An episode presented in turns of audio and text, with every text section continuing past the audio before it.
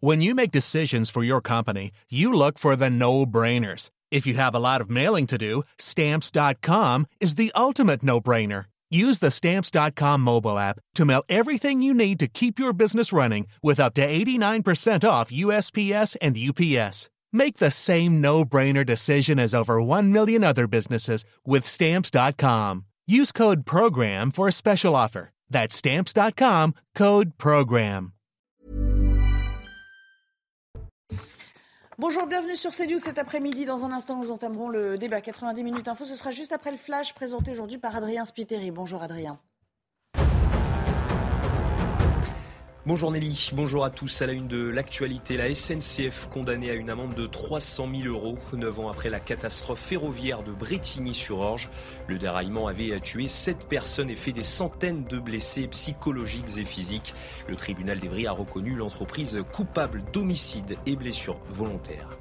Olaf Scholz à l'Elysée. Le chancelier allemand a été reçu par Emmanuel Macron le temps d'un déjeuner. Objectif renforcer les coopérations franco-allemandes selon la présidence française. Une relation dégradée par une série de différends de l'énergie à la défense sur fond de guerre en Ukraine. En France, le moral des ménages va mieux, un rebond de 3 points selon l'INSEE. Les ménages sont également plus confiants en leur capacité à épargner aujourd'hui et à l'avenir. Les craintes concernant l'inflation restent-elles à des niveaux très élevés? Allez tout de suite, place à notre chronique écho avec Eric de Ritmaten pour nous parler des chiffres de l'emploi. Votre programme avec Clésia, assureur d'intérêt général. La crise actuelle n'a pas créé de chômage supplémentaire pour le moment. En tout cas, les chiffres publiés par le ministère du Travail montrent un marché plutôt stable. Ce qui est nouveau, c'est que le nombre de créations d'emplois ralentit. On n'avait pas vu cela depuis plusieurs mois. En catégorie A, il y a toujours 3 164 000 chômeurs et c'est beaucoup, car le taux de chômage à la fin de l'année devrait être à 7,4% selon l'INSEE, alors qu'en Allemagne, on est à 3%. En fait, si on regarde sur un an, oui, c'était bon. On se rend compte que le chômage a reculé de 11% sur 12 mois consécutifs. Il y a même eu 400 000 personnes de moins inscrites au chômage. La grande question, c'est maintenant, que va-t-il se passer? On est loin du plein emploi. Le gouvernement espère atteindre 5% de chômeurs à la fin du quinquennat. Mais avec la crise actuelle, est-ce que cet objectif ne va pas être remis en cause? C'est vrai que l'assurance chômage est en cours de réforme. Le gouvernement met beaucoup d'espoir. Le projet est actuellement étudié par le Parlement. L'objectif est de durcir les règles pour réduire les allocations quand l'économie va bien. Or, l'économie risque de basculer dans le rouge. Pour l'instant, tous les voyants sont encore au vert ou disons passe à l'orange, mais les mois qui viennent s'annoncent difficiles. C'était votre programme avec Clésia, assureur d'intérêt général. Voilà, on va pouvoir entamer euh, le débat. Et aujourd'hui, pour m'accompagner euh, euh, lors de cette heure et demie, j'accueille Ludovine de la Rochère, président de la Manif pour tous. Bonjour, merci d'avoir répondu à notre invitation. À vos côtés, Éléonore Carrois, bonjour. Vous êtes députée Renaissance des Français de l'étranger. Bonjour. Merci d'avoir accepté également notre invitation, ainsi d'ailleurs que Stéphanie Van Eu, maire Les Républicains de Pontoise. Et puis, à vos côtés, il y a Amaury Bucco du service police-justice. Merci, Amaury euh, de nous avoir euh, rejoints pour, euh, pour parler de ces deux affaires hein, et, de cette question surtout qui nous anime tous, j'imagine, depuis, depuis quelques jours. Qu'aurions-nous fait Qu'auriez-vous fait après l'agression à caractère sexuel d'une petite fille de, de 6 ans à Rouen Un individu âgé de 16 ans, lui, est suspecté d'être l'auteur des faits, a été roué de coups par le père de la victime ainsi que trois de ses amis la nuit qui a suivi euh, les faits euh, euh, présumés. Une autre enquête, entre-temps, a donc été ouverte. On va revenir à tout cela avant d'en parler avec vous, Amaury, et au dernier développement de cette enquête. Le rappel des faits est signé Augustin Donadieu. Dans les rues sombres et quasi désertes de Roanne. Elle est passée derrière, elle est montée en haut, et c'est en haut qu'elle a agressé la petite. La nouvelle s'est répandue rapidement. Et à chaque habitant que nous croisons, le sentiment est le même. C'est son gamin, c'est normal. Non à vous, ils vous auront fait ça, vous aurez fait quoi, vous? Il y a la confiance dans le quartier. Mais euh, là, tout le monde survit, tout le monde, on s'aime tous, là. On est bien entre nous. L'autre, il arrive, euh, c'est un sauvage, ce mec. Et ils ont réagi en sauvage avec lui. Voilà. C'est comme ça qu'il faut leur faire. Il faut leur donner une leçon. Comme ça, ils comprennent qu'il ne faut pas qu'ils recommencent. Si la majorité des habitants rencontrés comprennent la réaction du père, le maire, lui, regrette le geste de son administré. On peut comprendre cette attitude. Moi, je suis aussi père d'enfants, bien évidemment, et qui ne comprendrait pas une réaction donc euh, euh, peut-être violente vis-à-vis de cela. Maintenant, on n'est pas dans un pays où on peut faire justice soi-même. Le jeune a été mis en examen pour agression sexuelle aggravée sur mineur de moins de 15 ans. Il encourt 10 ans de prison. Le père poursuivi pour violence aggravée en réunion commise avec une arme par destination risque 7 ans de détention. Bonjour Régine euh, Delfour, vous êtes euh, sur place, vous aussi vous enquêtez hein, à, votre manière. On a appris entre-temps que quatre convocations avaient été lancées pour demain. Racontez-nous. Oui, bonjour Nelly. Alors oui, euh, vous savez qu'une enquête a été ouverte pour euh, fait euh, de violence aggravée sur ce mineur hein, qui est soupçonné d'agression sexuelle, des faits donc faits organisés donc par le père de la fillette et trois de ses amis quand ils ont interpellé ce jeune garçon qui réitérait en fait dans la nuit de vendredi à samedi une intrusion dans son domicile qui se trouve juste derrière moi. Ils l'ont interpellé, ils l'ont roué de coups et il y a une enquête qui a été diligentée hier par le procureur de la République de Rouen. Et euh, donc, euh, quatre hommes, ces quatre hommes, donc le père de la fillette puce, ses trois amis, sont convoqués demain à 9h au commissariat euh, de Rouen. Aujourd'hui, l'agresseur présumé, lui qui est en détention, à mes yeux, dans le, la prison pour mineurs, a été entendu, mais il a été entendu en tant que victime dans cette enquête pour fait de violence aggravée. Et il clame son innocence, il dit toujours, il nie toute implication dans ces faits d'agression sexuelle. il ne comprend pas pourquoi il était roué de coups. Euh, je vous rappelle quand même que 10 jours euh, d'ITT euh, lui ont été prescrits. Et ici, en fait, c'est la consternation. Les habitants, que ce soit dans ce quartier de Maolieu ou alors qui se trouve à 3 km du centre de Rouen ou alors dans le centre-ville de Rouen où nous avons pu rencontrer énormément de personnes, tout le monde soutient le père de famille et ne comprend pas pourquoi une enquête a été diligentée. Merci beaucoup, Régine, pour toutes ces précisions. On va aller encore plus loin sur euh, euh, l'enquête à proprement parler. Amaury Bucco, euh, qu'a-t-il dit, cet homme, ce, jeune homme, hein, il faut bien l'appeler ainsi, âgé de, 16 ans, lors de son audition? Alors d'abord, il a été interrogé par la police, hein, c'est ce que d'ailleurs a, rappelé le procureur. Et puis maintenant, comme c'est un juge d'instruction qui prend l'affaire, c'est le juge d'instruction directement qui va l'interroger sur ce qu'il a fait, etc. Alors devant la police, il a été effectivement assez peu convaincant. Il a expliqué notamment aux policiers qu'il ne sortait jamais la nuit, hein, il a 16 ans, et qu'en général, il se couchait tôt et qu'il ne sortait pas. Sauf que euh, ce qu'on est sûr, c'est que c'est bien dans la nuit euh, de vendredi à samedi euh, qu'il a été interpellé par le père et par ses proches. Il était environ 2-3 heures du matin, donc les policiers ont dit bah, Qu'est-ce que vous faisiez là Puisque vous dites que vous sortiez jamais. Et là, il a expliqué, bah, si vous voulez, qu'il allait dans un stade de foot à côté de chez lui. Et alors, on peut effectivement se demander qu'est-ce qu'on va faire dans un stade de foot à 2-3 heures du matin. Et donc, ça, ça on peut se demander si la veille, effectivement, il n'était pas, sorti de la même manière vers 2 ou 3 heures du matin dans le même quartier, qu'il n'était pas à cette occasion qu'il était rentré dans cette maison pour euh, euh, probablement hein, euh, agresser sexuellement pardon, cette petite fille de, 6 ans. Merci. On va, vous restez bien sûr avec nous. Je vais faire un tour de table pour les réactions, parce qu'évidemment, ça nous interpelle tous sur notre propre comportement. C'est-à-dire que si, tout en ayant prévenu les autorités, de la présence euh, de cet homme, euh, ou en tout cas le, signalement de cet homme, on, le retrouve le lendemain, on remet la main dessus, qu'aurions-nous fait? Enfin voilà, c'est une question qui nous agite tous. J'ai entendu euh, Ludovine de la Recherche, cet homme dire, je crois le maire de, la localité, qui dit Je comprends, mais je ne cautionne pas. C'est ainsi qu'il faut voir les choses. On peut comprendre d'un point de vue primal, humain, mais sans toutefois cautionner parce que la justice doit rester. dire que humainement parlant, évidemment, on comprend l'immense colère d'un père dont la petite fille de 6 ans a failli être euh, agressée. Euh, avec quelle gravité, on n'en saura jamais rien, naturellement et heureusement. Et dont l'agresseur, euh, qu'il avait pu mettre dehors, revient le lendemain. la peur aussi, la peur en elle-même, puisqu'il revenait, peut créer une explosion de malheureusement d'agressivité, etc. Alors évidemment, cette explosion, on ne peut pas la cautionner, c'est tout à fait ça, on peut la comprendre, mais on ne peut pas la cautionner. Euh, alors, il y a un autre aspect, un autre aspect des choses, c'est que euh, euh, avec un ou deux voisins, je crois, qui ont exercé une veille, qui ont surveillé le quartier, ils ont pu mettre la main sur le présumé agresseur de cette petite fille de la veille, et s'il n'avait pas été là, serait-il, que serait-il devenu de cette petite fille? Donc cela complexifie encore l'affaire et il me semble même que c'est la question qui précède on entend bien que les policiers ne peuvent pas être partout. Enfin, néanmoins, peut-être y aurait-il dû avoir une surveillance policière autour du domicile de cette petite fille, qui aurait peut-être évité qu'il ne revienne ou qui aurait permis que la police l'arrête et éviter toute la suite. en, vérité, cela met en cause beaucoup de choses et pas seulement le fait de savoir si on peut se faire justice ou pas. Un état de droit, il est fait pour que euh, on ne règle pas ses comptes soi-même parce que dans ce cas-là, évidemment, ça dérape et ça dérive. Mais l'état de droit est en difficulté aujourd'hui, malheureusement. Stéphanie Von on aura un policier tout à l'heure en direct, il nous attend. Je vais lui poser cette question. Mais Stéphanie Von la, prime quand même à, nos invités qui se sont déplacés aujourd'hui. Euh, attention à ce qu'on certains ont appelé, je crois que c'est le procureur de la République de Rouen lui-même qui a dit attention à la vendetta, attention à la loi du talion. Euh, il ne faut pas tomber dans ce travers et surtout pas donner le mauvais exemple pour les autres aussi.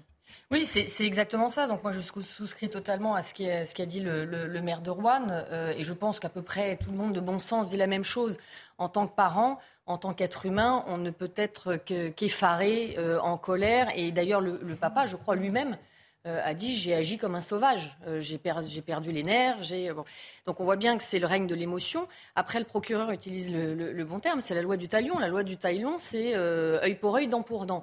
Mais ça veut dire qu'il n'y a plus de règles c'est la loi du plus fort. Et même si c'est l'agresseur qui est le plus fort, c'est l'agresseur qui l'emporte. Enfin, donc il n'y a, plus de règles. Or aujourd'hui, et précisément quand on est élu, quand on est euh, euh, responsable d'un service public, de la justice, de, la police, c'est précisément de mettre des règles d'abord pour essayer d'à peu près vivre correctement, euh, correctement ensemble. Et surtout, ce qui me semble très important, c'est de faire en sorte que les décisions qui soient prises ou les actes qui soient pris ne le soient pas sous le coup de l'émotion. Ça, c'est le premier point. Et, le deuxième point, c'est que euh, ce soit fait de manière impartiale, c'est-à-dire par des personnes qui ne sont pas concernées personnellement par, la situation. Et on voit bien que la situation de ce père-là est totalement euh, impossible à gérer, euh, impossible à gérer humainement, mais ça ne peut pas, on ne peut pas cautionner ce type d'acte. Sauf que, Éléonore Carrois, il y a aussi beaucoup de ces comportements que certains justifient par les manquements de la justice. C'est-à-dire qu'on ne fait plus confiance à cette justice. On a, on a l'impression, ou peut-être un sentiment, passons un sentiment d'insécurité. Est-ce qu'il y a un sentiment d'injustice qui n'est pas justifié aujourd'hui dans notre pays? Oui, alors moi je, souscris à ce qui a été dit euh, à l'instant sur, euh, sur le, le, côté très émotionnel, euh, très fort de ce qu'a vécu ce père de famille. Et en tant que mère de famille, je, je, me place aussi dans cette logique. On peut le comprendre. Et effectivement, on est dans un état de droit, donc la loi du talion n'a rien à faire ici. Et j'ajouterais un concept qu'on n'a pas encore évoqué, c'est quand même celui de la présomption d'innocence. Parce que pour l'instant, on est en train de parler d'un présumé auteur de ces faits. Alors c'est vrai que ça peut être très difficile à comprendre. Moi, je suis avocate avant d'être euh, députée. Je pense qu'il est fondamental de le rappeler à chaque fois et dans chaque intervention. Euh, pour l'instant, il faut laisser la justice et la police faire son travail. Alors est-ce que la police et la justice ont suffisamment de moyens? Est-ce que aujourd'hui on peut avoir à tort ou à raison euh, le sentiment que ça ne va pas assez vite ou pas assez loin Ça, je, je l'entends parfaitement et c'est d'ailleurs pour cela qu'on a euh, mis en place un certain nombre de, dispositifs, que ce soit dans la protection de l'enfance, que ce soit dans la protection euh, des violences faites aux femmes, ou même tout simplement le renforcement des moyens de la police. Et je, vois que, que, d'autres veulent intervenir parce que c'est un sujet qui évidemment nous touche tous au plus profond de nous-mêmes. Mais, mais je pense que c'est ça, c'est qu'il faut évidemment œuvrer pour que les moyens soient renforcés, pour qu'on n'ait pas ce sentiment d'insécurité, mais il faut avant tout vivre dans un état de droit et se rappeler. Je laisse intervenir Stéphanie Juste, juste après cette intervention quand même euh, de, notre invité. C'est François Bersani qui nous attend depuis un certain temps. J'aimerais l'intégrer à cette discussion. Bonjour, merci de nous avoir rejoints. Euh, vous êtes euh, porte-parole d'unité SGP Île-de-France.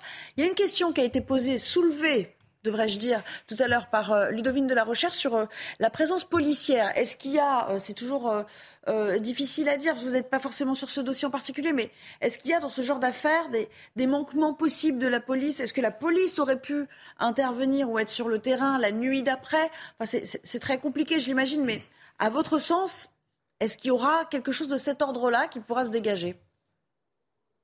Oui, merci, Mme Delac. Euh, alors, moi, je vais euh, aujourd'hui vous parler sous l'angle légal, puisque moi je suis un praticien du droit, d'ailleurs comme tous mes, collègues, on entend depuis quelques heures, quelques jours, parler aussi bien de loi du talion, euh, de légitime défense. Euh, je voudrais quand même rappeler que la loi française et le Code de procédure pénale, dans son article 73, permet à tout à chacun, euh, vous, Madame euh, Denac, vous, Madame de la Rochère, euh, et les, députés et les maires présents sur ce plateau, en tant que citoyens, d'appréhender, d'interpeller tout auteur de crime ou de délit qui serait flagrant et, puni d'une peine d'emprisonnement. Donc vous pouvez, H24, si vous êtes en présence d'un crime ou d'un délit flagrant, interpeller l'auteur pour le remettre à l'officier de police judiciaire le plus proche. C'est là c'est à partir de ce moment-là que les choses semblent déraper sur le cadre One. On aurait pu tout à fait comprendre euh, que euh, ses parents, enfin ce père, ce voisin, ses amis euh, procèdent en effet à une interpellation d'un auteur présumé, mais dans ce cas-là, ils auraient dû de suite composer en effet les, numéros des services de police ou de gendarmerie et le remettre à la police. Là où le bas blesse, c'est dès lors que nous avons a priori, mais je ne connais pas le dossier, des violences qui pourraient être illégitimes, d'ailleurs des violences illégitimes qui pourraient être retenues aussi bien dans ce cas-là que lorsque des policiers euh, ou des gendarmes usent d'une force euh, disproportionnée. Donc le fait de d'interpeller quelqu'un par des citoyens, ça n'est pas de la légitime défense, ça n'est pas de la loi du talion, c'est prévu euh, par le code de, procédure pénale, mais il y a des limites. Les limites, c'est on arrête la personne et on la présente à un policier ou à un gendarme, mais en aucun cas, en effet, on ne va exercer euh, des actes de violence gratuits euh, sur cette personne ce que, ce que vous nous dites. Ceci dit, il y a quelques, quelques semaines quand même, on a été amené à être traité d'une autre affaire. C'était euh, une affaire de cambriolage, vous en souvenez peut-être, où euh, il y avait eu justement euh, des personnes qui étaient intervenues et qui s'étaient retrouvées rouées de coups. Et finalement, eh bien, ça s'était assez mal fini. La gendarmerie, à ce moment-là, avait dit, surtout dans ces cas-là, vous appelez mais vous n'intervenez pas. Donc voilà, à un moment, il faudra aussi trancher sur, euh, sur cette question. Mais je, je vous garde, euh, bien sûr, dans cette conversation. Vous pouvez revenir à tout moment euh, dans le cadre de cette discussion. Vous voulez intervenir aussi Oui. Peut-être réagir à ce qui vient de dire. Je, je, voulais intervenir, mais d'ailleurs, ça, ça, ça, fait le lien. Le sujet, à, mon sens, n'est pas que une question d'effectifs. De... C'est vraiment le, le, notre état de droit qui est du coup encadré. C'est le principe même de procédure. Et toute procédure fait que cela prend du temps. Euh, ce, sont des étapes qui doivent être respectées. Et moi, ce qui m'interroge, c'est de voir que de plus en plus, y compris dans ce type d'affaires, au-delà même de l'émotion, hein, j'essaye d'avoir une analyse un peu, un peu froide, pardon, euh, c'est de dire qu'on a un rapport de temps, un rapport au temps. Euh, qui est complètement qui a complètement changé. Il faut maintenant il y a une immédiateté où quelque part même le temps de l'enquête est un temps en trop. Euh, d'où le risque. Pas plus tard que la semaine dernière. non, mais bien sûr, mais d'où le risque effectivement. Or, ça peut avoir euh, euh, des dégâts importants pour la suite, puisque la procédure est, ce qu'elle est, et s'il devait y avoir le moindre vice de procédure, c'est au final euh, l'objectif final euh, euh, recherché qui serait, qui serait anéanti puisque la personne qui éventuellement était coupable pour vice de procédure serait, serait finalement, finalement relâchée. Donc on, effectivement, on ne peut pas faire n'importe quoi. Il ne faut pas mettre en péril l'enquête et, les débouchés judiciaires, effectivement. Ludovine de la Recherche, et puis on va retourner voir après notre... Oui, je, voulais quand même préciser que le temps de la justice n'a jamais été aussi long qu'aujourd'hui. On arrive à des procédures qui durent des années et des années et qui sont de fait beaucoup trop longues on parle même de l'enquête, hein. Euh, même pas la justice. Même, même les enquêtes, tout le déroulé est extrêmement long. Ça, c'est une première chose. Deuxième chose, ces personnes qui sont intervenues, ça a été d'abord pour protéger cette petite fille. Euh, et donc, ils ne se sont pas posé la question de savoir si la justice allait vite ou pas vite. Il s'agit de la protéger, l'agresseur étant, étant, encore par là, euh, enfin, semblant étant revenu. Quand même. Oui. Et, non, non, mais je, je parle de la première, ce qui a suscité, ce qui est à l'origine euh, de ce dérapage malheureux, de cette violence c'est la vengeance. Euh, illégitime. Non, non, mais d'abord, il surveillait euh, ce qui se passait dans le quartier. Semble-t-il, tous les habitants sont inquiets. Et d'abord, celui qui semble l'avoir trouvé, interpellé en quelque sorte, n'est pas celui qui l'a roué de coups, et lui, simplement, a protégé la petite fille. Et troisième chose, il y a une hyper procédurisation, je ne sais pas comment dire, une complexification folle de nos procédures qui se retournent parfois euh, contre les victimes elles-mêmes. Euh, les auteurs, les coupables deviennent eux-mêmes littéralement les victimes que l'on défend indéfiniment et on les défend tellement qu'ils finissent par devenir soi-disant les victimes. Euh, il y, a quand même des dysfonctionnements majeurs et qui malheureusement expliquent, sans doute en partie au moins, de tels drames. Carrois. Oui, oui je, ne suis pas tout à fait d'accord avec vous, effectivement, parce que je pense qu'il faut vraiment sortir du cas particulier qui nous occupe, qui est un drame, qui est, une tragédie pour cette famille et qui, euh, quelque part, encore une fois, est compréhensible, même si on ne le cautionne évidemment pas. Une réflexion plus globale sur l'état de la justice dans notre pays. Moi, je pense qu'il faut vraiment réfléchir à son organisation et c'est pour ça d'ailleurs qu'on va examiner très prochainement une loi sur la réforme euh, de, la police judiciaire. Mais euh, il faut surtout réfléchir à, aux moyens qui sont mis, aux procédures et des procédures de référé. Aujourd'hui, on ne peut pas tout jeter avec l'eau du bain et dire que la justice dans notre pays ne marche pas et que les victimes deviennent des coupables. la législation pour ma part. Bon, moi, moi, moi, ce que je vois, c'est qu'aujourd'hui, on a un certain nombre de faits qui, se, qui, qui, qui nous occupent, qui nous interpellent, qui aujourd'hui euh, nous émeuvent aussi, comme cette histoire, comme l'histoire de, de, de, Lola il y a quelques, il y a quelques euh, jours. Et je pense que tous ces faits sont importants, mais qu'il faut regarder froidement l'état de la justice et de la police dans notre pays. Amaury Bucco euh, Pardon, avant de revenir vers François Bersani, Amaury Bucco, quelle est la possibilité pour l'agresseur présumé de porter plainte lui-même aujourd'hui? eh ben, alors, je, voudrais justement revenir sur ce qu'on a dit. Je vais parler après de l'agresseur, mais il y a en fait il y a une question qui se pose dans l'enquête, c'est de savoir si euh, quand le père et ses amis ont reconnu euh, l'agresseur présumé, est-ce qu'ils l'ont tout de suite frappé ou si lui est parti en courant et à ce moment-là, en le rattrapant, ils l'ont tapé après? Parce que lui dit qu'ils l'ont tout de suite tapé, c'est à cause de ça qu'il a voulu s'enfuir. Alors que eux disent, dès que le père est arrivé en disant c'est lui, là, lui est parti en courant, il a même perdu ses claquettes dans l'histoire. Euh, ça, c'est ce qui est raconté dans, l'enquête. Et donc, il se serait enfui à ce moment-là. Et donc, le père, en voulant la, rattraper, et je pense en, en peut-être. Mais il avait d'abord appelé la police. Euh, ça, je ne sais pas. C'était juste pour contextualiser, pour vous dire le débat sur est-ce qu'il l'a frappé tout de suite ou est-ce qu'il a d'abord essayé de le rattraper puis le frapper ensuite. Et alors pour euh, ce qui est de, de, euh, de, l'accusé là, enfin du suspect, eh bien lui, le, il ne peut pas porter plainte parce qu'il n'a pas 18 ans, donc c'est son tuteur qui peut le faire et son tuteur, c'est le, le, conseil départemental hein, qui gère les mineurs isolés. Et euh, on se souvient d'ailleurs que quand Éric Zemmour avait eu des problèmes, euh, enfin avait dit une phrase malheureuse sur les mineurs isolés, ce sont les conseils départementaux qui avaient porté plainte contre Éric Zemmour. Donc ce sont eux les tuteurs et c'est eux qui doivent euh, porter plainte au nom du mineur. Et là, le conseil départemental, en l'occurrence de l'Oise, ne donne pas signe de vie et donc pour l'instant n'a pas porté plainte. on ne sait pas, en tous les cas. François Bersani est toujours avec nous, porte-parole unité SGP Île-de-France. Vous vous souvenez, lors des manifestations de, policiers et, lors du, blues exprimé par euh, beaucoup de vos congénères, on disait, voilà, euh, on n'a pas, à quoi bon, quand il s'agit même du, trafic de drogue, euh, attraper les dealers, à quoi bon faire le travail puisque derrière on sait qu'ils sont relâchés? Et eh ben c'est pareil sur, du point de vue des familles. Il y a cette notion, cette peur que la justice n'aille pas au bout. Il y a cette peur de l'injustice tout court. Évidemment, euh, euh, ça ne doit pas, euh, ça, ne devrait pas être ainsi. Mais, mais, mais, vous pouvez comprendre, y compris en tant que policier, que, que les gens aient envie de faire vengeance eux-mêmes. Oui, une de vos invités, je ne sais plus si c'est même de la Rochard, parlait de, de sentiments peut-être primal ou d'instinct euh, qui a habité euh, les voisins qui ont participé à cette, euh, interpellation. Et vous, Madame Denac, vous parliez tout à l'heure aussi de signaux contradictoires entre la loi que j'ai citée qui permet à des citoyens euh, de procéder à des interpellations euh, comme le ferait un policier et euh, des conseils qui sont donnés de ne pas intervenir. C'est vrai qu'à ce sujet-là, le ministère de l'Intérieur encourage parfois ce type de pratique, par exemple avec les dispositifs des voisins vigilants qui ont été mis en place dans beaucoup de communes de France, où vous transformez les habitants d'un quartier en sentinelles ou qui organisent des surveillances euh, plus ou moins euh, pointues euh, sur d'éventuels risques de délinquance ou de criminalité dans, leur quartier. Donc vous avez raison, il y a un double effet, l'effet où parfois la police n'est pas en nombre suffisant. Alors là, je ne parle pas du cadre je ne sais pas, D'ailleurs, on ne sait pas si euh, le lendemain ou le soir de la première euh, tentative d'agression, euh, les forces de police ont été suffisamment informées du risque éventuel de, de récidive en tout cas Est-ce qu'il y a eu un dispositif qui a été mis en place et qui peut-être n'était plus en place à 2 heures du matin? Je, ne, le sais pas.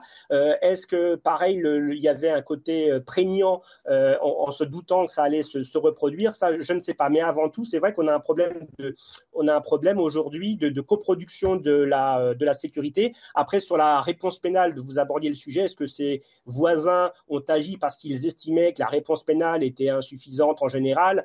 Je ne ne suis pas sûr que ça les ait euh, totalement déterminés dans leur euh, passage à l'acte et qu'ils ont euh, fait cette, on va dire, cette surveillance et cette interpellation parce qu'ils se projetaient déjà dans l'après, à savoir une absence de réponse, des délais trop longs. Je, pense que là, on, va peut-être un peu vite en, besogne. Merci beaucoup François Bersani de nous avoir rejoint. Il nous reste une minute, on va finir en plateau, mais vous pouvez rester avec nous jusqu'à la fin de cette première demi-heure. Éléonore Carrois, attention peut-être à cette notion aussi de Voisin vigilant, c'est un terme, enfin, je veux dire, c'est une notion, à la mode, c'est certainement pas le terme, mais enfin, c'est même un dispositif aujourd'hui. Non, mais qui est répandu, qui est en train de s'installer durablement dans, dans, le paysage sociétal, avec tous les travers que ça peut supposer ou entraîner. Il ne faut pas que ça tombe dans le Far West non plus. Absolument. Moi, je pense qu'il faut être extrêmement vigilant justement avec ce type de dispositif. C'est important qu'ils existent parce que le but ultime, c'est quand même de protéger les plus vulnérables. C'est de protéger les enfants, ce qui est notre but commun à tous, je le pense. Et on a mis en place, je vous disais tout à l'heure, un certain nombre de dispositifs. Alors, on a parlé des voisins, mais on a aussi euh, le Allo Enfants en danger. On a aussi des parcours de soins pour les personnes qui prennent en charge ces enfants, euh, une plateforme de contrôle systématique euh, des antécédents judiciaires. Il y, a, énormément de mesures qui ont été prises pour protéger ses enfants. Moi, je pense que cette histoire de milice euh, en tant que telle, il faut faire extrêmement attention. Ça doit rester finalement une sorte de vigilance, c'est-à-dire vous pouvez pas vous faire agresser chez vous sans que personne ne réagisse. De la même façon que vous pouvez pas faire harceler dans la rue ou dans le métro sans que personne ne réagisse. Bien Donc c'est bien qu'il y ait une, prise de conscience, mais ça doit s'accompagner euh, d'une éducation aussi à ce que cela veut dire et surtout toujours laisser la place primordiale à la police et à la justice. 10 secondes vraiment. Hein. oui, mais juste non, faut, faut pas tout mélanger. Je m'explique. Voisin vigilant, c'est précisément ce qu'on demande à n'importe qui, à savoir d'informer les, forces de l'ordre quand euh, il y a un désordre, un trouble à l'ordre public, pour précisément qu'elles puissent intervenir. Tous les acteurs de la sécurité, que ce soit les élus, les gendarmes, les policiers, les préfectures, vous diront le continuum de sécurité, c'est grâce aux renseignements dont ils, dont ils bénéficient, et c'est précisément l'objet de ce type de dispositif. Mais ça s'arrête à la vigilance et à appeler les forces de l'ordre, pas au-delà. Encore faut-il que ceux qui soient impliqués dans ces dispositifs le, respect. le sachent voilà, et posent eux-mêmes aussi euh, les limites. Merci. On s'interrompt quelques secondes et on reviendra pour parler euh, oh là là, de, ce, de ce coup de gueule. Euh, on, va, on va même dire Agnès Buzyn qui, qui, balance hein, pas mal hein, sur l'exécutif pour bah, justifier aussi ce qui s'est passé à ce moment-là. Et, Le Monde a sorti, vous savez, ce très long article où il a eu accès, le journal, à son journal de l'époque. Euh, et, vous le verrez, c'est assez édifiant, le constat et, et euh, les accusations qu'elle porte contre, euh, contre sa direction, enfin contre l'exécutif et contre la personne de, du président de la République lui-même. À tout à l'heure. La deuxième partie de 90 minutes euh, info. Il est 16h, l'heure de faire le point sur euh, l'actualité. Euh, on l'a évoqué tout à l'heure. Cela fait trois jours qu'une jeune femme de 20 ans a disparu dans une discothèque, près d'une discothèque de Brive-la-Gaillarde. Entre-temps, un homme a été placé en garde à vue. Une battue est actuellement en cours. Bonjour Jean-Luc Thomas. Vous êtes devant le tribunal de Brive-la-Gaillarde. On attend bientôt des informations d'ailleurs du procureur de, la République hein, sur les avancées de l'enquête.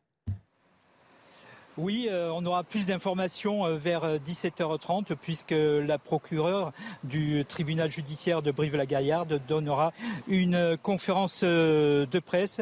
Vous l'avez dit, hein, des recherches sont encore en cours autour de la maison de la personne qui se trouve en garde à vue, ce jeune homme d'une vingtaine d'années qui est agriculteur à 40 km au sud de Brive. C'est dans ce village donc que ce jeune homme serait retourné euh, après euh, son passage en discothèque et serait ensuite revenu dans cette discothèque. Donc là-bas sur place, il y a des gendarmes en nombre, il y a également euh, des camions de pompiers qui sont nombreux et puis tout le secteur est survolé par un hélicoptère de la gendarmerie nationale. Je vous rappelle que déjà euh, des recherches avaient été effectuées euh, par les brigades cynophiles euh, lundi soir, mais ces recherches n'avaient évidemment rien donné. Le jeune homme qui est en garde à vue serait une connaissance amicale, on va dire, de Justine. Il se connaissait de la discothèque où ils se rencontraient quelques fois. Ensuite, j'aimerais vous préciser que cette disparition a été euh, qualifiée hier euh, en enlèvement et séquestration.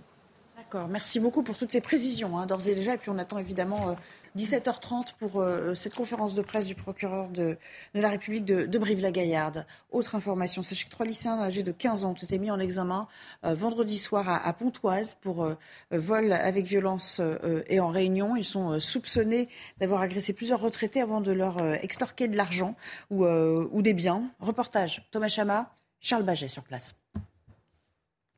C'est avec le même mode opératoire que trois lycéens âgés de 15 ans ont agi à plusieurs reprises depuis le mois de septembre. Les adolescents se rendent au domicile d'un retraité avant de frapper à sa porte. Une fois ouverte, ils forcent ces personnes âgées à les laisser entrer, puis fouillent leur habitation pour voler cartes bancaires et autres objets de valeur. À Pontoise, les habitants sont sidérés. Je comprends pas, ça devient de plus en plus jeune là, les gens qui agressent comme ça dans les rues. Et de pas savoir qu'on est en sécurité chez nous, je trouve ça très grave. Moi, ça me choque. Et je vous cache pas que je, je me sens plus en sécurité chez moi. Ça pourrait être nos parents, ça pourrait être nos grands-parents, et, et apprendre ça, c'est triste. Quand j'étais plus jeune, les, les, personnes âgées, ils se promenaient partout, ils étaient dans les parcs, partout sur les bancs. Aujourd'hui, franchement, quand vous vous promenez, vous ne les voyez pas partout, les personnes âgées, parce qu'elles appréhendent. Confondus à l'aide de caméras de vidéosurveillance, les trois mineurs ont été interpellés, puis mis en examen pour vol avec violence en réunion. Et puis on a appris euh, aujourd'hui le, le, décès euh, du euh, peintre Pierre Soulages, âgé de 102 ans, originaire de, de Rodez. Il était associé depuis la fin des années 40, vous le voyez, à l'art abstrait, mondialement connu, hein, particulièrement célèbre pour son usage des reflets de la couleur noire dans, dans ses œuvres.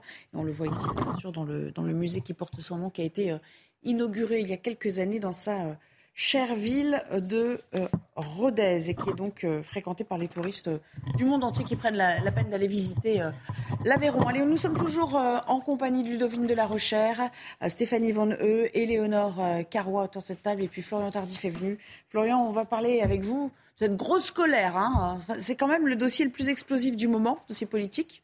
Hein, mise en examen pour sa gestion euh, des mmh. premières semaines de euh, la crise Covid. Euh, Agnès Buzyn euh, balance, désormais, il faut bien le dire ainsi. Mmh. Et elle affirme qu'elle a alerté euh, dès janvier 2020 Emmanuel Macron et Édouard Philippe, mais qu'elle n'avait pas l'impression d'être entendue.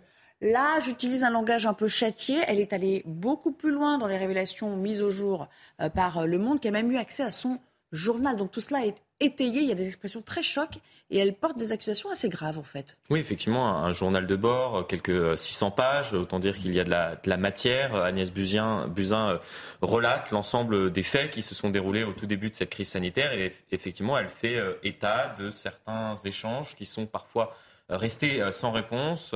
Échanges en direction du Premier ministre de l'époque, Édouard Philippe, en direction euh, du chef de l'État, Emmanuel Macron, où elle tente au tout début, on est alors en, en 2020, on est en janvier, c'est au tout début de cette crise sanitaire, et elle explique que elle commence à avoir des signaux qui euh, lui font penser que potentiellement nous sommes face à une grave crise euh, sanitaire. Elle fait état du fait qu'elle n'a pas été euh, entendue, en tout cas. Euh, on voit les extraits là, mais allez-y, allez-y. Comme ça, on laisse les gens le. D'être diffusés à l'antenne et elle, elle explique très concrètement qu'elle a alerté effectivement euh, le chef de l'État et le Premier ministre, et que très, euh, très régulièrement, en tout cas euh, durant ce mois de janvier, cela n'a pas été suivi de réunions ou d'entretiens, soit avec le, Premier ministre, soit avec le Président de la République. En tout cas, voilà, elle essaye de se défendre tout simplement parce qu'elle est mise en examen pour, pour mise en danger de la, vie d'autrui par, par la Cour de, justice de la République, et elle tente également, on l'a compris, de, se défendre en expliquant que voilà, elle a tenté au tout début de cette crise sanitaire de, prendre la pleine mesure de ce qui était en train de se passer pour, euh, pour avoir euh, une réponse politique à l'époque. Tout le monde s'en foutait, on parlait de grippette, le président a laissé le gouvernement faire, vous les voyez ces extraits qui s'affichent. Stéphanie Von, euh, euh, qu'est-ce que ça vous inspire? Vous avez envie de la croire? Ou pour vous c'est une manière de se justifier alors qu'effectivement elle est mise en cause dans ce dossier euh, ces termes, les termes qu'elle utilise, et apparemment ce sont les termes aussi de son journal, laissent à penser que ça vient vraiment du cœur.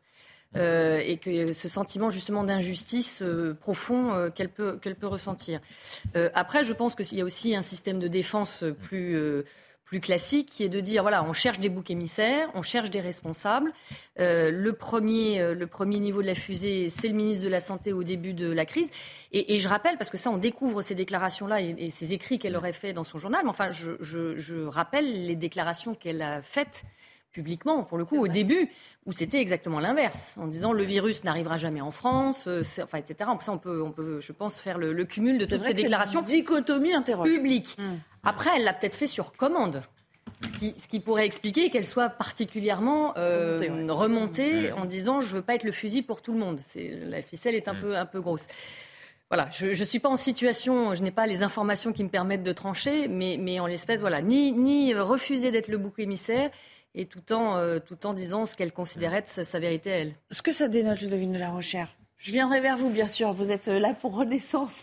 Vous ne représentez pas l'exécutif, mais néanmoins, vous appartenez à la majorité. Ce que ça dénote, c'est et, et c'est cela, hein, au fond, qu'on voit, qui transparaît à travers ces écrits, c'est cette espèce de déconnexion totale entre entre le pouvoir et, la réalité des informations et la remontée des informations du terrain. C'est-à-dire qu'on on, doit franchir tellement d'échelons avant de parvenir à, la personne du président de la République que, que voilà, l'information se, se noie, se perd. Mais enfin bon, là, c'est quand même une ministre de la Santé qui essaie d'accéder au chef de l'État. C'est pas Hein, c'est pas le kidnap. c'est dire comme ça doit être compliqué euh, aux échelons inférieurs. Oui, quand Emmanuel Macron euh, a discuté avec elle de savoir si elle allait être candidate euh, pour les municipales à Paris, là, ils ont pu avoir un échange. Moi, j'avoue que je suis scandalisée par cette femme qui était le capitaine d'un navire.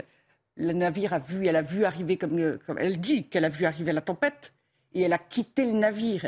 Elle a quitté le ministère de la Santé le 15 février. Pour remplacer le premier au pied levé donc pour euh, obéir à son patron et ou par ambition euh, politique personnelle, la France allait droit vers l'épidémie. C'est ce qu'elle dit. Elle dit qu'elle en était consciente.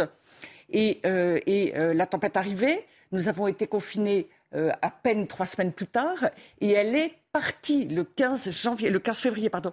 Pour moi, depuis, depuis ce départ, Agnès Buzyn est discréditée, disqualifiée. On ne quitte pas le navire quand la crise approche. Mmh. et Emmanuel Macron euh, on a été d'ailleurs l'instigateur, puisqu'ils euh, se sont coordonnés. Il y avait un calendrier très politicien euh, pour les municipales. il y avait des gros enjeux avec la campagne qui allait suivre l'année d'après. Rivaux a réglé au plus vite à l'époque. Hein. Oui, oui, mais on a mis Agnès Buzyn au plus vite parce que effectivement, Emmanuel Macron était concentré sur les municipales et puis derrière présidentielle et législative. Il y avait un calendrier politicien. Mais Agnès Buzyn, qui plus est médecin, mmh. et si en plus, comme elle le dit, elle était au courant et avait compris, c'est encore pire. Mais j'ajoute, malgré tout, qu'effectivement, elle a eu des déclarations contradictoires, premier point. Et deuxième point, elle a déclaré qu'il y avait tout ce qu'il fallait comme stock de masques. Il faut se le rappeler aussi. Elle a menti complètement et entièrement sur ce sujet-là, c'était faux. Et ces stocks de masques, cerise sur le gâteau, avaient été en fait détruits par Jérôme Salomon, qui a été le directeur général de la santé pendant euh, presque toute la durée de, de, on se souvient, du Covid. On avait, complètement réhabilité Il y a eu une Bachelot. Hein, euh. Absolument. absolument. Euh, mais, mais Jérôme Salomon est resté en poste alors qu'il avait fait cette erreur incroyable de ne pas renouveler les stocks de masques. Et euh, enfin, elle fait finalement, oui, pardon, euh, finalement, euh, Madame Buzyn fait comme Olivier Véran, qui lui aussi a publié son petit, son petit récit de l'histoire. Et Madame Buzyn dit, je suis la figure que l'on moque à propos du, Covid. Il y a d'abord Sibeth Ndiaye, rappelons-le, et par ailleurs, la figure représentative du Covid, c'est pas Madame Buzyn, elle est partie avant que les confinements, c'est plutôt Olivier Véran. En tout cas, chacun a sorti sa petite version des faits reconnaissant les erreurs, etc. Mais j'allais dire, tous les citoyens et tous les Français l'ont bien vu, hélas. C'est un peu facile de se défausser ainsi. pire même, elle, elle, s'enfonce en, se justifiant ainsi alors qu'elle est partie en pleine crise. Moi, j'aimerais revenir à ce dont on parle réellement. C'est on est en train de, commenter sur une affaire qui est en cours en ce moment même ah devant la cour de la. accès au journal. C'est vrai, euh. c'est vrai, mais ça reste une affaire qui est en instance et qui a des éléments qu'on ne connaît pas. Donc moi, je considère qu'il ne m'appartient pas de juger de la véracité des propos. mais si vous arrêtez d'être un peu langue de bois de Mais, si, mais c'est pas du tout la langue de bois. Je pense que, encore une fois, je vous disais tout à l'heure, je suis avocate, je pense qu'il faut vraiment reprendre les choses dans l'ordre. Aujourd'hui, on parle de quelque chose qui est quand même grave. On est en train de s'interroger sur la responsabilité de l'État euh, au moment de la gestion de la crise Covid. Alors, si on reste sur les faits. Non, mais elle publie son journal. Elle publie son journal. Et, vous avez raison de le commenter. Mais moi, je vous dis. Moi, je vous dis que je ne le commande pas parce qu'aujourd'hui, ce journal, il, il vient comme une pièce dans euh, une affaire qui est en cours, qui est en instance. Et surtout, il faut se remettre au moment des faits. Moi, aujourd'hui, ce que je peux voir sur le Covid, c'est qu'on est quand même le pays d'Europe, du monde, qui a le mieux géré la crise Covid. Ah bon? Oui. Ah oui, clairement. On a arrêté toutes les l'économie du pays et on a eu euh, autant de victimes rapportées au nombre d'habitants que les autres. non, non, plus. non, on a, en termes de crise, moi je pense qu'on a eu la non, meilleure il y a des pays, il y a eu des pays, il y a eu des pays d'Europe qui ont eu moins de victimes rapportées au nombre d'habitants. On n'a pas regardé notre économie, toute la chronologie de notre gestion du Covid. Mais je pense que c'est important de le rappeler. Aujourd'hui, on regarde ce qui s'est passé il y a deux ans. On avait l'information qu'on avait il y a deux ans. C'est très facile de refaire l'histoire deux ans plus tard avec les éléments d'aujourd'hui. Moi, je suis d'accord avec vous sur les masques. Il y a eu des quoi, il y a eu toutes sortes de, de problèmes. Mais aujourd'hui, ce qu'on fait, c'est on regarde qu'est-ce qui s'est passé, qu'est-ce qu'on aurait pu faire et qui a mal fait potentiellement. Moi, ce que je vous dis encore une Mais fois, c'est qu'on que la peut France, être ça fait mieux que tous les On- autres. ben, moi, je le crois. bon. Sur la Bravo. gestion de la crise là, de là, Covid. le sujet, renaissance, c'est logique. Que là, elle, elle met quand même, elle jette un peu en mais- pâture. Ah, moi, je sais que le, le- le vrai problème, c'est peut-être le, Oui. problème depuis le début de cette crise sanitaire, euh, c'est qu'on confond le temps médiatique, le temps politique Exactement. et euh, le temps médical et maintenant même le temps judiciaire. Il faut, euh, bien évidemment, on re- revient très régulièrement sur euh, sur les masques, sur le manque de masques, sur ces, ces stocks qui n'ont pas été renouvelés, sur ces masques. C'était un qui ont été, scandale euh, incroyable. brûlés. Ça a été un scandale. Avec beaucoup de soignants malades et se- morts. Se souvenir qu'au tout début de la crise sanitaire, On il y avait même pas une partie au euh, des médecins qui Non, euh, estimaient que le virus se, se transmettait notamment euh, par les mains, qu'il fallait plutôt axer- accentuer la politique sur le lavage des mains. Puis après, on s'est rendu compte qu'effectivement, c'était plus euh, par, Non, non, mais euh, par voie nasale ou orale. Donc il fallait plutôt accentuer la politique sur, sur les masques. Donc bien évidemment, effectivement, et je rejoins, je, je fais juste cette, cette petite pause, euh, ce petit pas de côté, euh, tout simplement pour dire qu'il est toujours plus facile de refaire le match quand il a eu lieu. D'accord. Euh, néanmoins, non, mais là, concernant Agnès 600 Buzyn, pages, quand même. non mais concernant Agnès. Buzyn, et je rejoins ce qui vient d'être dit euh, par euh, Ludovine de la Rochère, c'est-à-dire que effectivement, elle a quitté le navire pendant la tempête. C'est-à-dire que on lui a dit quitte le navire pour Et remplacer Benjamin Griveaux.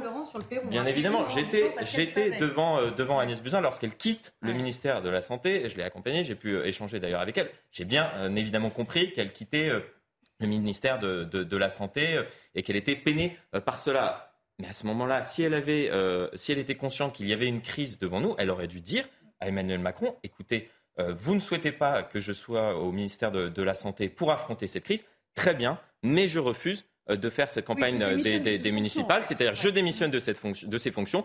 L'heure est trop grave. Je vais sur- alerter à ce moment-là l'ensemble de la population. Vous ne me croyez pas. Le 15 février, je vais alerter la population seule. Bon, Et c'est peut-être euh, cela Ça aurait quand même requis beaucoup de courage. C'est beaucoup de courage politique, bien évidemment. Mais le bon, problème de cette affaire, c'est un manque de courage peut-être. Et elle aurait pu retrouver sa liberté de parole en ne concourant pas à la mairie j'ai- quelques extraits à vous faire euh, passer et après j'aimerais que vous réagissiez parce que ça va aussi alimenter notre conversation. Vous allez le voir, c'est assez intéressant. Ce qu'a dit Dominique de, de Villepin, qui lui aussi est dur avec le président. On va élever un tout petit peu le débat. Il parle plus en avant de, de cette espèce de déconnexion qu'il a avec le peuple. Écoutez. Ah, ça- Et donc, il faut que le président de la République ouvre les yeux, ouvre les oreilles. Quand vous lisez le terrifiant euh, euh, reportage qui est fait sur Agnès Buzyn et ce qui s'est passé au moment de la crise sanitaire, Qui a dit, qui dit, qui dit, j'ai envoyé des SMS, j'ai appelé, j'ai dit je veux vous, vous voir vous le dites, si la ministre de la Santé ne peut pas accéder, accéder au président de la République et au Elle Premier dit qu'elle a mis ministre, trois semaines à avoir une réponse. c'est qu'il y a un problème. En disant Et ça, ça, le président de la République, il doit en tirer les conséquences. C'est quelque chose qui ne marche pas dans le Qui n'a système pas su écouter républicain. ou entendre les Oui, signaux. il y a quelque chose qui ne marche pas. Et si ça ne marche pas, ben, il faut en tirer les, les conséquences sur euh, les La conseillers, sur les responsables qui font que ça bloque. Un président de la République, il doit être informé, il doit être au contact du pays et des réalités. Je ne suis pas sûr qu'il le soit toujours, ni en matière intérieure, ni en matière internationale. Alors, Éléonore Carroll, non seulement il a tendance à la croire, mais en plus là, il se fait vraiment Emmanuel Macron quand même. Hein. Oui, alors vraiment, sur, sur, euh, sur, son, sur son rôle à elle, sur ce qu'elle aurait dû faire ou pas, est-ce qu'elle devait quitter le navire ou pas, est-ce qu'elle pouvait récupérer sa parole libre. Moi, je pense qu'encore une fois, il faut revenir, et vous avez fait très bien de le rappeler, au temps, à 2020, à ce qu'on savait nous-mêmes, en fait, à notre quotidien, à ce qu'on vivait, à ce qu'on savait et à ce qu'on ne savait pas. Moi, je suis convaincue qu'il y a des choses qui ont été faites qui auraient pu être mieux faites. Et je pense qu'aujourd'hui, vous parliez de cette sorte de mea culpa. On revient tous un peu, mais même à niveau, au niveau individuel. Nicolas Hulot était en désaccord Nicolas avec la politique du gouvernement. Il a tenté à l'époque d'être euh, un lanceur d'alerte concernant un il autre est sujet. parti. Il a décidé de démissionner en expliquant justement que voilà, je ne suis pas en, en adéquation avec euh, la, la politique et, et ce qu'on me demande de faire. Eh bien, je quitte euh, pour euh, le, Mais le est-ce que- gouvernement tout simplement parce que euh, je, je souhaite être plus libre et être libre de ce que Mais je dis, mais de je ce que sais je pas- souhaite. euh, Je ne sais pas si c'est et- ce que si c'est ce que Mme Buzyn voulait faire. Moi, ce que je sais, c'est qu'à un moment donné, on avait une crise à gérer, que quelque part, on n'a pas vu venir la crise dans l'ampleur dans laquelle elle allait se placer. De là à dire que le chef de l'État a agi de manière irresponsable, encore une fois, je pense qu'on dev- on a des éléments qu'on n'a pas sur les euh, échanges. Dominique de C'est pas Villepin. ce que C'est pas ce que dit Dominique de Villepin. Et d'ailleurs, il y a d'autres crises qui montrent. à lui. Non, non, non, non. Malheureusement, il y a d'autres crises qui, a montrent bah, tant mieux, parce que le c'est chef de important l'État est parfois isolé. Si on non. regarde la crise du Covid, si on regarde la crise des gilets jaunes, si on regarde même plus récemment ce qui s'est passé avec, euh, avec la pénurie des carburants ces dernières semaines, c'est-à-dire qu'il y a un manque Bon, on va pas, euh, on va pas faire le local. procès du chef de l'État, mais si vous voulez, on Non, peut. mais sans faire le procès du Parce chef de l'État, il y a peut-être effectivement un, un chef de l'État isolé qui ne parle qu'à va-t-il en très ce peu moment de, il, a, de il a beaucoup de crises à gérer là en ce moment. va? Effectivement, il y a beaucoup de crises et, et certains euh, visiteurs du soir euh, expliquent qu'il est presque au bord du burn-out. Non, non, mais euh, alors il faut, il faut revenir sur les Attendez, il, a- il est humain, hein, c'est Oui, pas oui, il est Non, mais.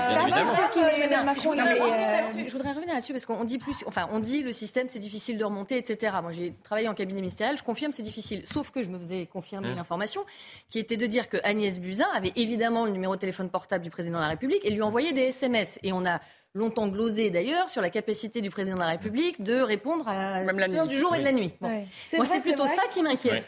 C'est de me dire que, enfin, vous êtes un responsable politique, les sujets de santé, juste on y prête une, une- une oreille euh, un peu, un peu attentive.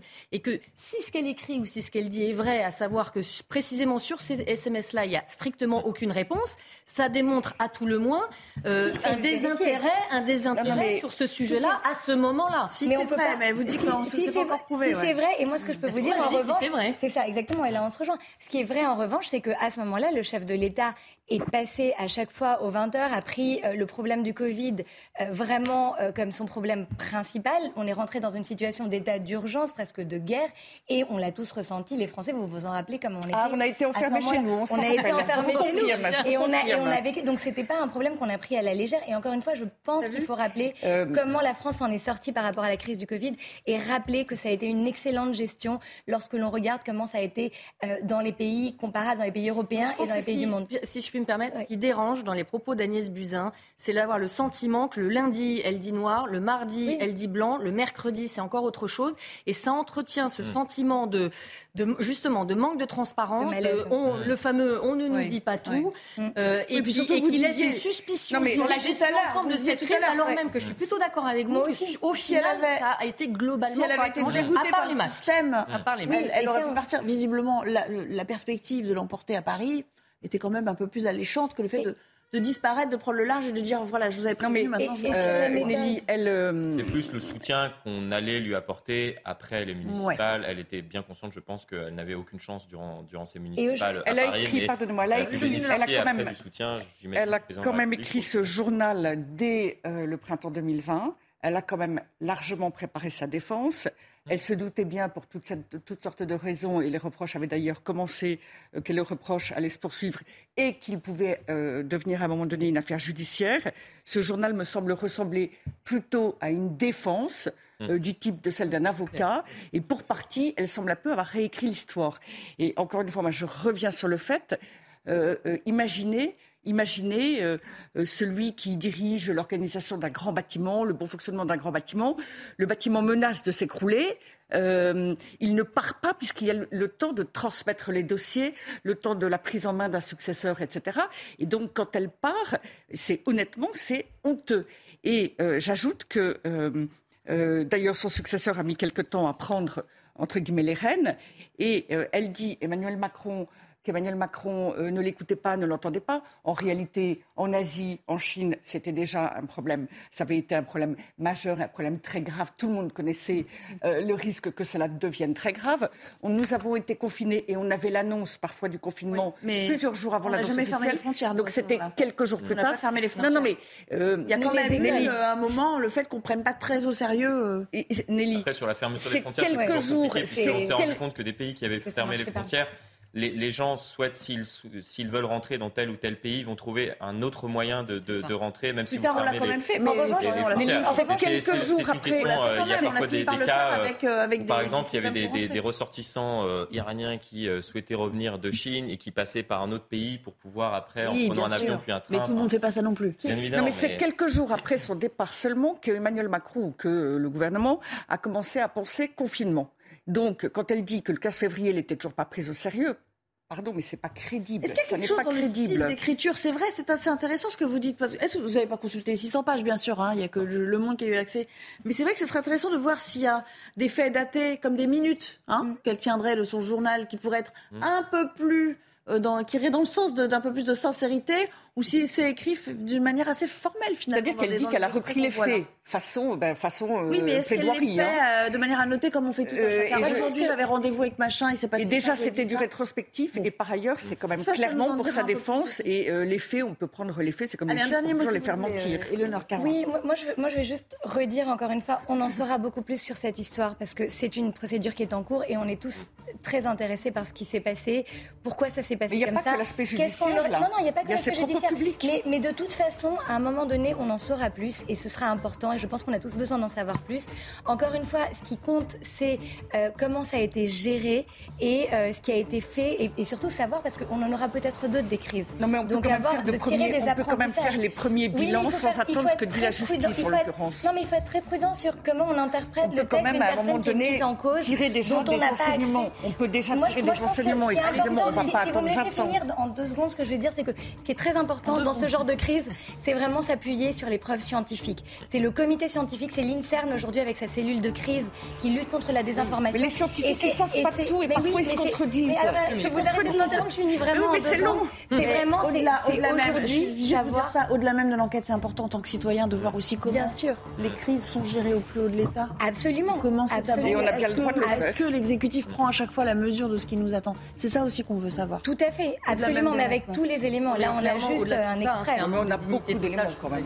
Allez, malheureusement, on a largement débordé. Je sais que ce thème vous a beaucoup inspiré et on n'a pas fini d'en parler. Ça fait deux ans.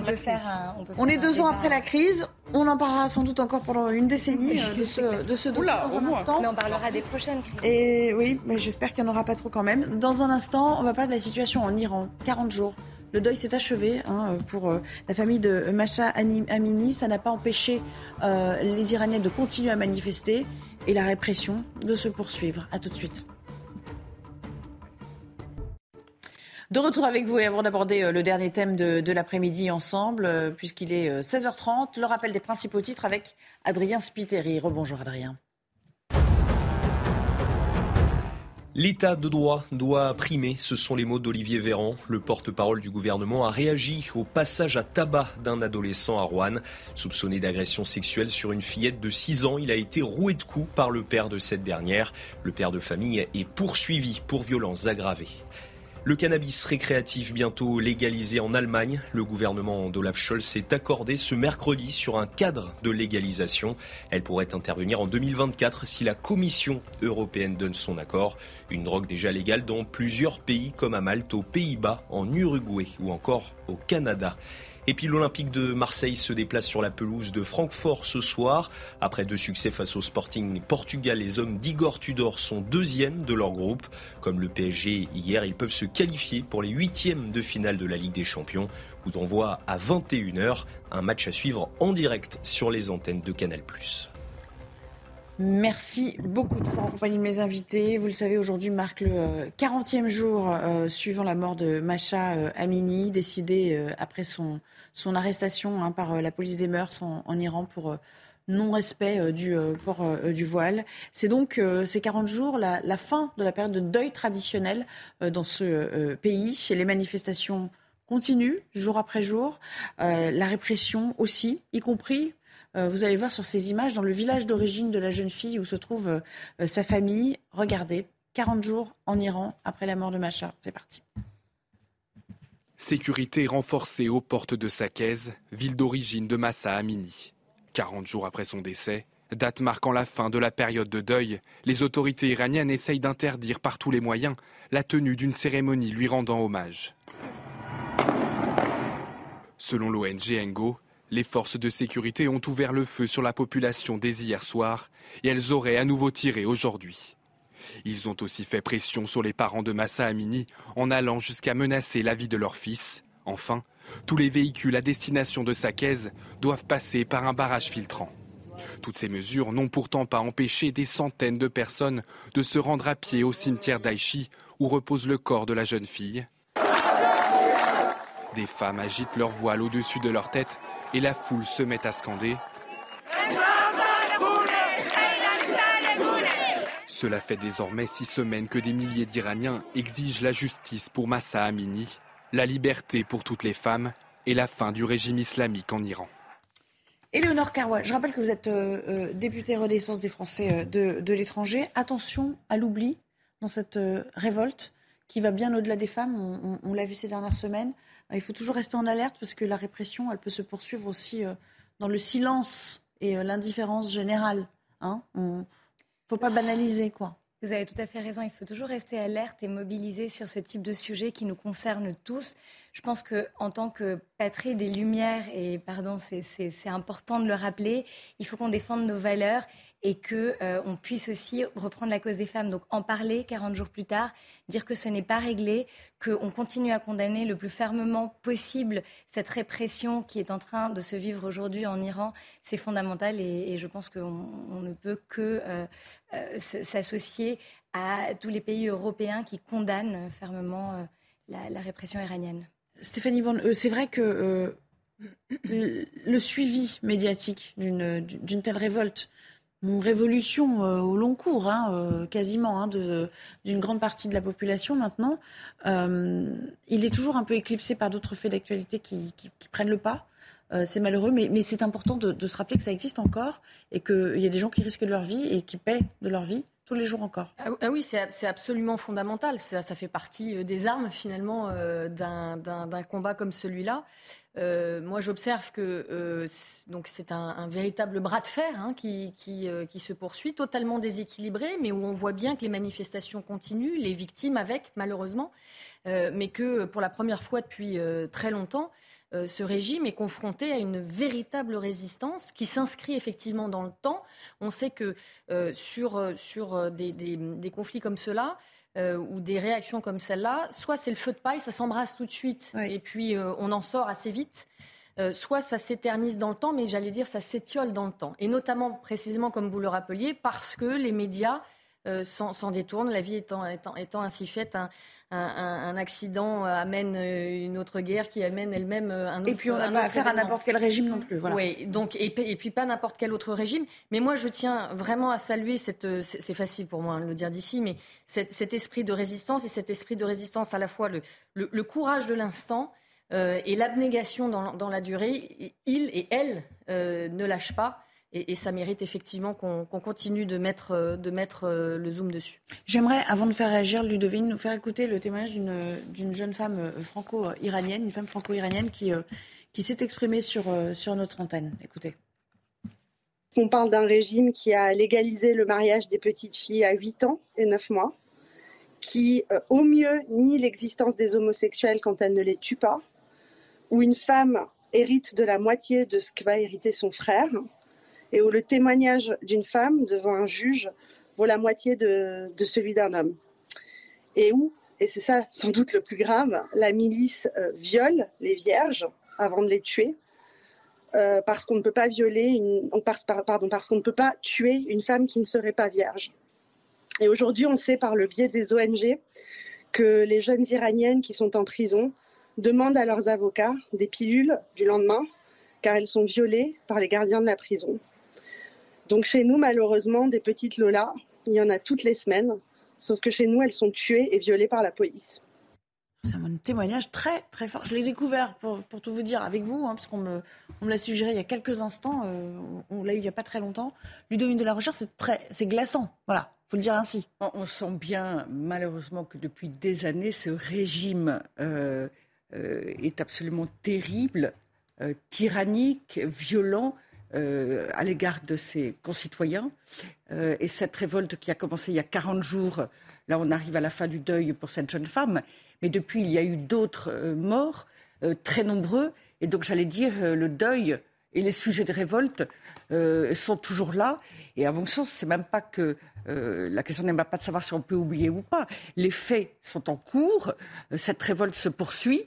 on a un devoir en effet euh, d'y veiller, d'être vigilant, euh, de le faire savoir. Et puis, aujourd'hui, nous ne savons pas quelle en sera l'issue. Euh, je voudrais quand même souligner que tout part de, la question du voile que l'on impose à toutes les femmes, et cela fait des années que les Iraniennes ne le supportent plus, le mettent sur les épaules, le retirent, le contestent, ça finit par exploser. Malheureusement, en France, nous avons un président de la République qui a estimé pendant la présidentielle que le foulard était un symbole de liberté. C'est grandiose, les erreurs tragiques que nous pouvons commettre en Occident sur ce sujet-là. Si cela pouvait nous être euh, un enseignement, ce serait positif sans parler des campagnes de l'Union européenne. Heureusement, on vient d'avoir maintenant l'interdiction euh, de poursuivre. Par deux fois. Mais avec toute l'opposition. C'est-à-dire qu'il persiste. Après avoir été alerté par la Avec, toute, avec l'opposition de toute la gauche euh, et euh, des députés européens issus de Renaissance. Ça ne va pas être facile de reprendre la parole et la main derrière non, mais ce, ce commentaire-là, évidemment. Mais juste un dernier mot, un petit addendum, si on ressent le débat sur, sur ce témoignage iranien. Je pense effectivement que c'est important de revenir à ce dont on parle, c'est-à-dire à un régime extrêmement répressif et à un voile qui est certes un symbole mais qui cache en réalité toutes les, atrocités dont euh, on a entendu parler et dont euh, l'avocate euh, franco-iranienne qui vient de s'exprimer nous a rappelé la réalité. Aujourd'hui, ce qui est important, c'est pas qu'on rentre dans des polémiques stériles sur ce qui se passe aujourd'hui sur notre territoire, mais qu'on regarde la réalité de face. Il y a deux projets de résolution. La réalité, c'est que le voile est un problème qui va avec le reste. Mais ne le niez pas, mais, s'il vous plaît. Mais, ce qui est important aujourd'hui, c'est ce régime répressif qui est en train de, de ce qui est en train de se passer en Iran et de relativiser, de mettre tout dans le même sac. C'est presque aussi dangereux que de relativiser, de dire que le voile n'est pas n'est pas le voile, euh, le voile est, le est concret. Faire la part, exactement. On peut pas rentrer dedans, mais ce que je pense qu'il faut faire la part des choses. Et aujourd'hui, dire que nous condamnons très fermement ce qui se passe en Iran, qu'une résolution, que deux projets de résolution sont d'ailleurs présentés euh, à l'Assemblée nationale, et qu'aujourd'hui, c'est important que les médias, que les hommes et les femmes politiques et que la société civile s'emparent du sujet. Et on est euh, au niveau européen. Et pas du tout. Et notre parti soutient très fermement et a déposé une résolution non, en soutien à, à voter contre les publicités euh, pour que des publicités avec euh, euh, des jeunes femmes porteurs du voile soient diffusées. Merci à toutes les trois de m'avoir accompagné cet après-midi. demain, on rendez-vous ici aussi pour 90 minutes Mais dans un instant, bien sûr, vous avez encore de l'actu sur l'antenne à suivre, notamment avec Laurence Ferrari, que vous retrouvez pour Punchline d'ici quelques minutes. Excellente euh, fin d'après-midi et soirée à tous. Je suis désolée. Hey, it's Danny Pellegrino from Everything Iconic. Ready to upgrade your style game without blowing your budget? Check out Quince. They've got all the good stuff, shirts and polos, activewear and fine leather goods, all at 50 to 80% less than other high-end brands. And the best part? They're all about safe, ethical and responsible manufacturing. Get that luxury vibe without the luxury price tag. Hit up quince.com slash upgrade for free shipping and 365 day returns on your next order. That's quince.com slash upgrade.